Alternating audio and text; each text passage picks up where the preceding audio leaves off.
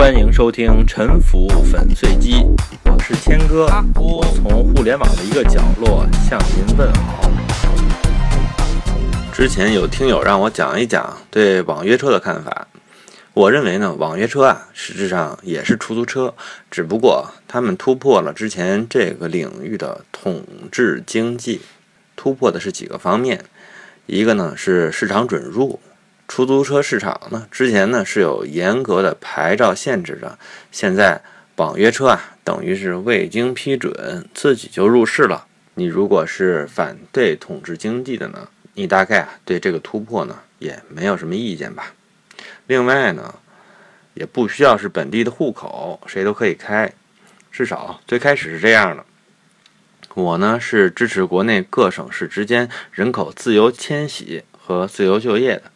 所以呢，我也不反对这种对管制的突破了。网约车啊，相当于是一种体制不认可的身份干的出租车的事情，在有需要的地方呢，扩大了出租车的供应，让供求啊更加的平衡。第二个突破的是价格标准，原来出租车的价格是物价局定的，不管价格公平不公平吧，乘客打车呢。有一种被迫接受这种价格的意味。网约车的出现呢，正好是一个检验原来价格关系的机会。网约车呢，他们的价格呢，有的比出租车贵，有的比出租车便宜。在供不应求的时段，比如说早上八点吧，还可以呢加收调度费。不管怎么说呢，这些都是没有经过物价局批准的，是靠乘客、驾驶员和平台之间啊。通过自由交易承认的价格，网约车的平台呢和出租车这个体制之间呢存在着价格竞争关系。竞争的结果，我们发现还是比较平衡的。出租车啊仍然有人坐，网约车呢同样也活得挺好，并没有一个直接把另外一个搞垮。从消费者的角度呢，消费者啊有了更多的供应，更大的选择。有的时候啊，网约车更便宜一点。能省钱呀！有的时候希望车更好的时候啊，可以叫一个高档的网约车，享受更好的服务。车多了呢，打车也就方便。这种竞争呢，最终对消费者是有利的。打车的整体市场呢，实际上也扩大了。出租车遇到了更大的竞争，但是呢，他们的雇主啊，也遇到了更强的竞争。出租司机呢，也可以干网约车，所以呢。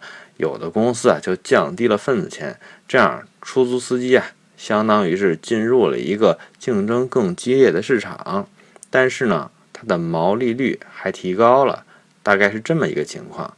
对他们来讲呢，不一定完全是坏事。我的结论大概就是这样：网约车和出租车呢是一个类型的存在，虽然呢价格机制不同，但是呢，它们价格啊都是透明的。而且事实证明呢，这两种价格制度的生命力非常的接近，相互呢是一对好对手。我只是希望呢，不要用行政手段来压制新生的网约车，因为啊，群众需要网约车，而且我看呢，网约车给社会啊也造成不了什么危害。下面呢，我分析一下。我呢，从这么几个角度来分析。其一啊，是从钱的角度，从实用的角度；其二呢，是从安全性的角度；其三是从城市管理，主要从交通资源的角度。最后呢，我谈谈我想象中的网约车的未来吧。从钱的角度上呢，我就以我自己为例，我的车呀，现在开了四年，每年呢养车的钱呀，大概是两万吧。这个车呢折旧了，大概是十万。整体的消耗啊，加在一起，这四年大概是十八九万吧。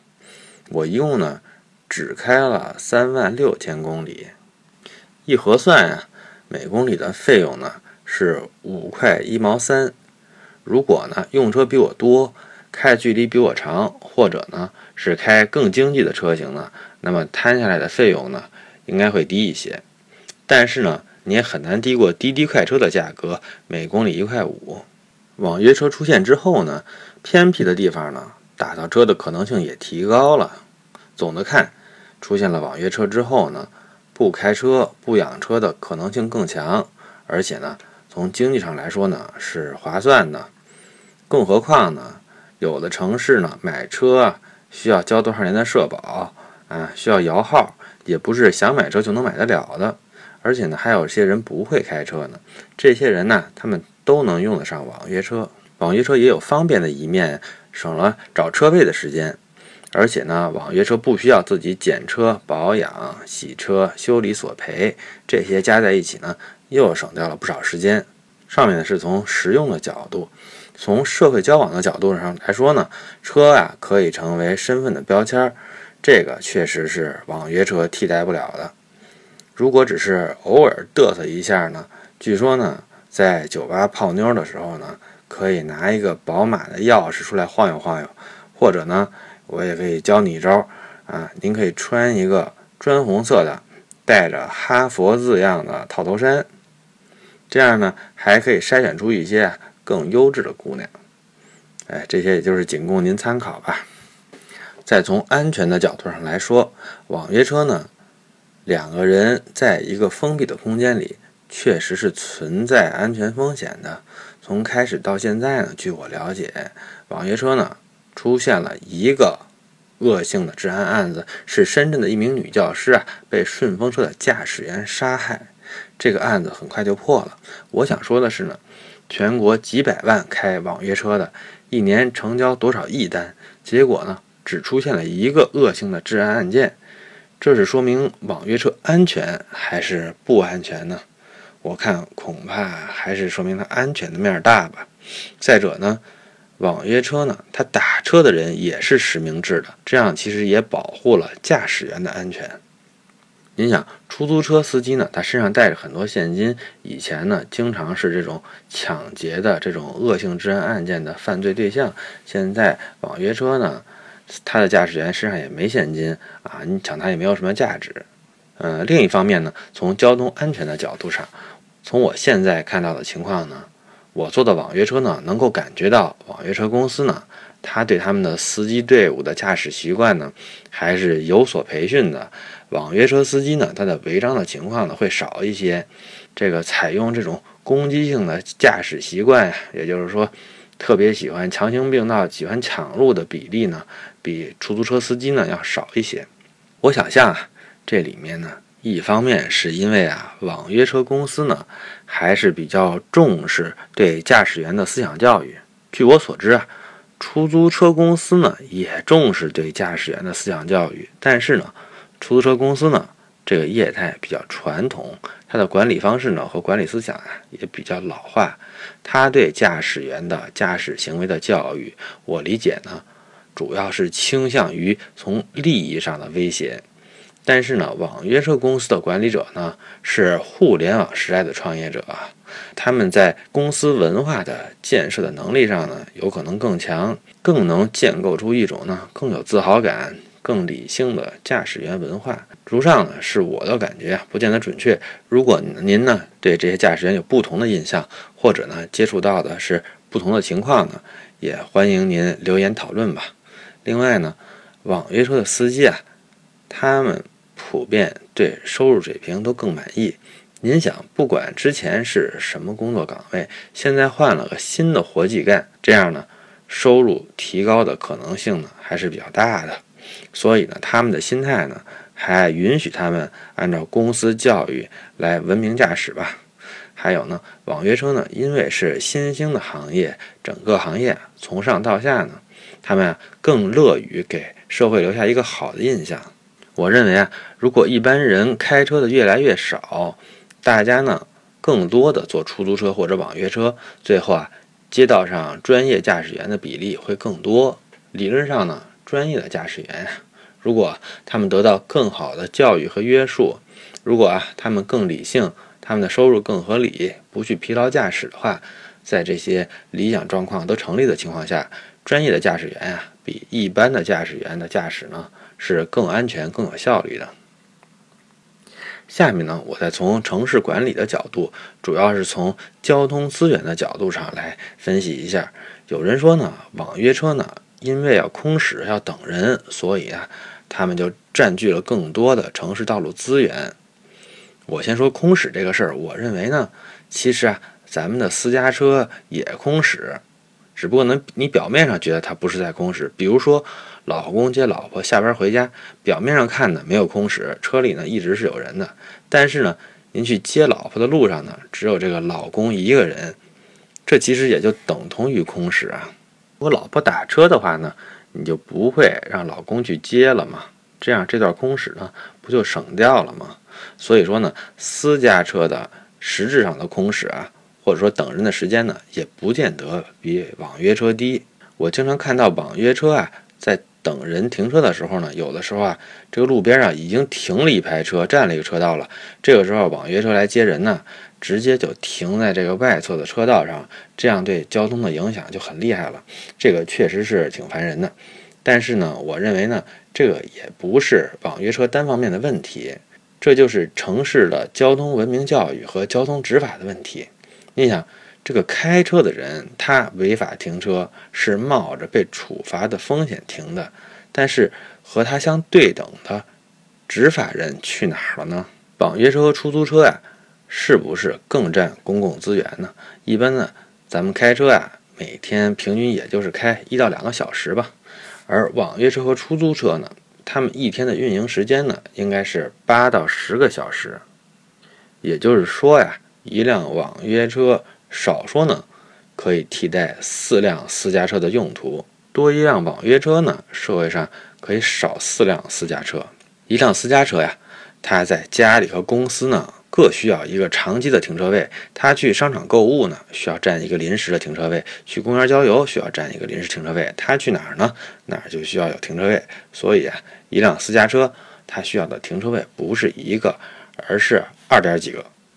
一个城市里面呢，最耗费土地和公共资源呢，其实就是停车位。而一个网约车呢，它只需要自己家有一个车位，然后呢，在每个公共场所、小区门口呢。需要有一个共享的临时泊位，所以啊，假如社会上网约车服务的比例越来越高，那么停车位的需求呢，实际上是会越来越少，这就减少了社会停车位建设的负担，节省了土地，而且呢，最后由于停车位的供应啊没有那么紧张了，违章停车呢也会减少，反而啊改善了交通状况。这个就是美国费城的情况，费城就选择了发展车辆共享，而没有选择啊来增加停车设施的建设。最后呢，我来讲一讲我对网约车未来的看法吧。网约车呢，它是一种共享经济，而且是市场化的，这些都挺好。但是呢，在我们这些科幻爱好者的眼里呢，肯定它也不是一个终极的交通方式。首先呢，车辆共享啊，其实啊不一定需要有司机的。有司机，这司机也是有消耗的呀。理论上没有司机呢，成本更低、更划算。有一个车放在那儿呢，大家可以自己租、自己开，开完了还还到原地。这个呢，现在其实已经有了，就是 Smart 搞的有一个叫做 Car to Share 这么的这么一个生意，我给他又做个广告吧。但是呢，这个目前呢普及度不是特别高，倒是自行车共享现在似乎普及度还不错。我希望呢，在自行车之后呢，汽车共享呢它的普及度也能高起来。再下一步，汽车共享还不算完，汽车最好还能自动驾驶来找需要它的客人，哎，实现门到门的服务，进而呢进入一个全程全系统自动驾驶的时代。这才是真正革命性的，是我们交通系统的终极解决方案。我们现在啊，大城市里交通拥挤、交通秩序差，主要有两个原因：一个呢是驾驶行为不规范，另外一个是道路资源的利用效率低。如果呢所有的车都是系统控制的，这两个问题就解决了。自动驾驶的车辆呢，可以绝对的服从交通规则。其次呢，这个交通系统呢，可以通过信号。进行啊交通流的优化，也就是说呢，就不需要红绿灯了，你走你的，我走我的。但是呢，这个时间控制呢，咱俩正好撞不上。您可以想象一下，这个终极的图景就是，这街上密密麻麻，都是首尾相连的车，风驰电掣呀，他们互相驶过，但是呢，并不会撞上。而且呢，因为全都是信号控制的，所以车和车之间呢不用留车距。这些车呢碰到行人、自行车的时候啊，也可以自动的降速、自动的避让，所以呢，行人啊从这个密集的车流当中穿过呀，就如入无人之境，这么一种感觉。现在世界各国呢搞自动驾驶呢力度都挺大的，嗯，我下一期啊准备讲一讲无人驾驶的前景吧。最后呢，嗯，我就是我想说的是呢，网约车是不错，但是啊，驾驶员这个工作呢是有风险的。长期看，这个长期不知道是二十年还是三十年吧，但是呢，这个工作呢是有可能被机器取代的。所以呢，网约车呀。是这个互联网接管交通系统整个这个事件当中的一个过渡的阶段，这就是我对网约车的看法。谢谢您的收听。